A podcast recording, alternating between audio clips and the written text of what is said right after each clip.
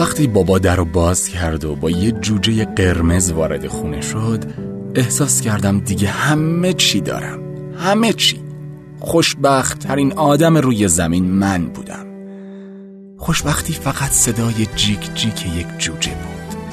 دیگه چه فرقی داشت؟ فردا تو مدرسه ازم چی بپرسن؟ چه فرقی داشت بتونم جواب آقا معلم رو بدم یا نه؟ چون من یه جوجه قرمز داشتم. حسی که باید به همون دوران بچگی برگشت تا بفهمی چیه. فکر و ذکرم شده بود جوجه قرمزه و صدای جیک جیکش. مامان هی داد می‌زد بچه پاشو درساتو بخون. ولی مگه تو گوشم می‌رفت؟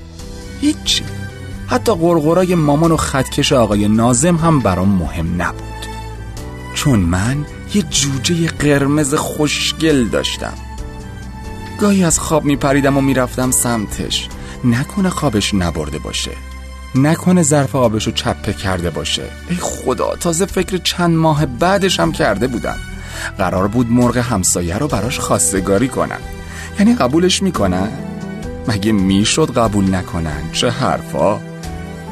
همه چی خوب بود. به خوبی تموم اون لحظه های شیرین کودکی. تا اینکه یک روز صبح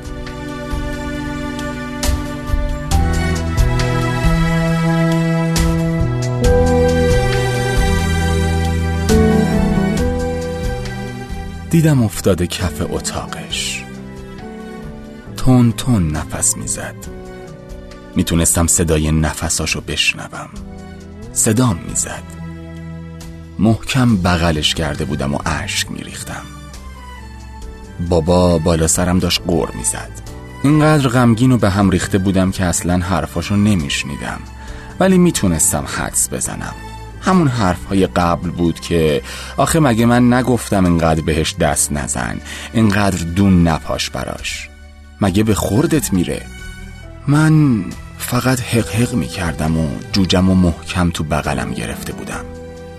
دیگه نفس نمی کشید دیگه حتی جیک جیکم نمی کرد بعدها تا مدتها بابا دستشو میذاش رو شونم و می‌گفت ناراحت نباش. تو که نمی‌دونستی نباید زیاد بهش دونه بدی. نباید زیاد بغلش کنی. این حرف ها بیشتر عذابم می‌داد. آخه اون نمی‌دونست من چقدر دوستش داشتم. هیچ یادم نمیره چند روز بعد که معلم سر کلاس پرسید حد دوست داشتن چیه؟ گفتم تا اونجا که زیاد براش دون نپاشی که دل درد بگیره و چشماشو ببنده.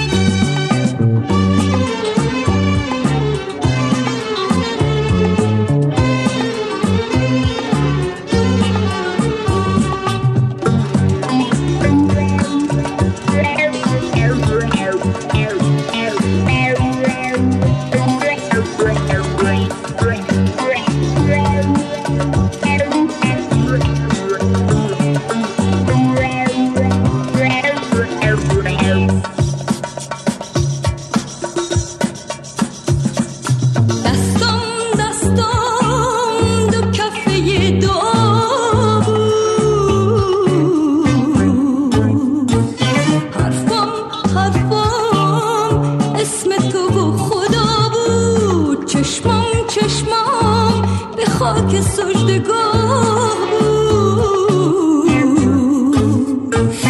اشکام اشکام رفیق ناله ها